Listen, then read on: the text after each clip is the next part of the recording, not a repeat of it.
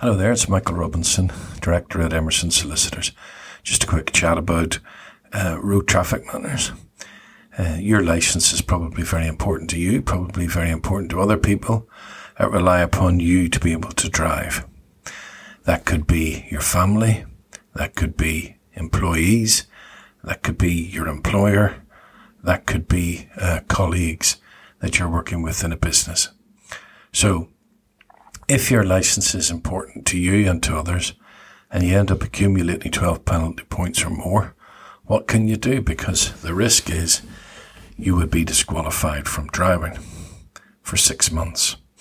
You can make an application to the court for exceptional hardship to be considered. The first thing to say is that the hardship that you must put before the court has to be exceptional. If it is run of the mill, in other words, the sort of hardship that one would expect to suffer as a result of losing a license, then that will not count as exceptional and therefore will not impress the court and any application is likely not to succeed.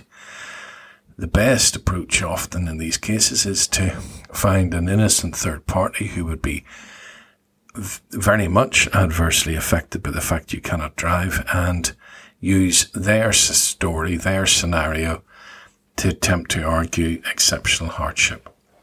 The court is entitled to take account of how losing your license would affect innocent third parties.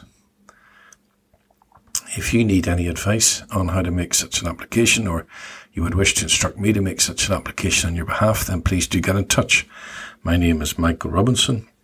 You can contact me uh, via email enquiries at emmersons-solicitors.co.uk.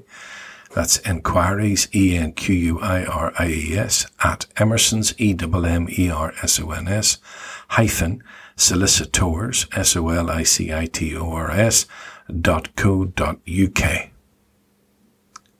Thank you.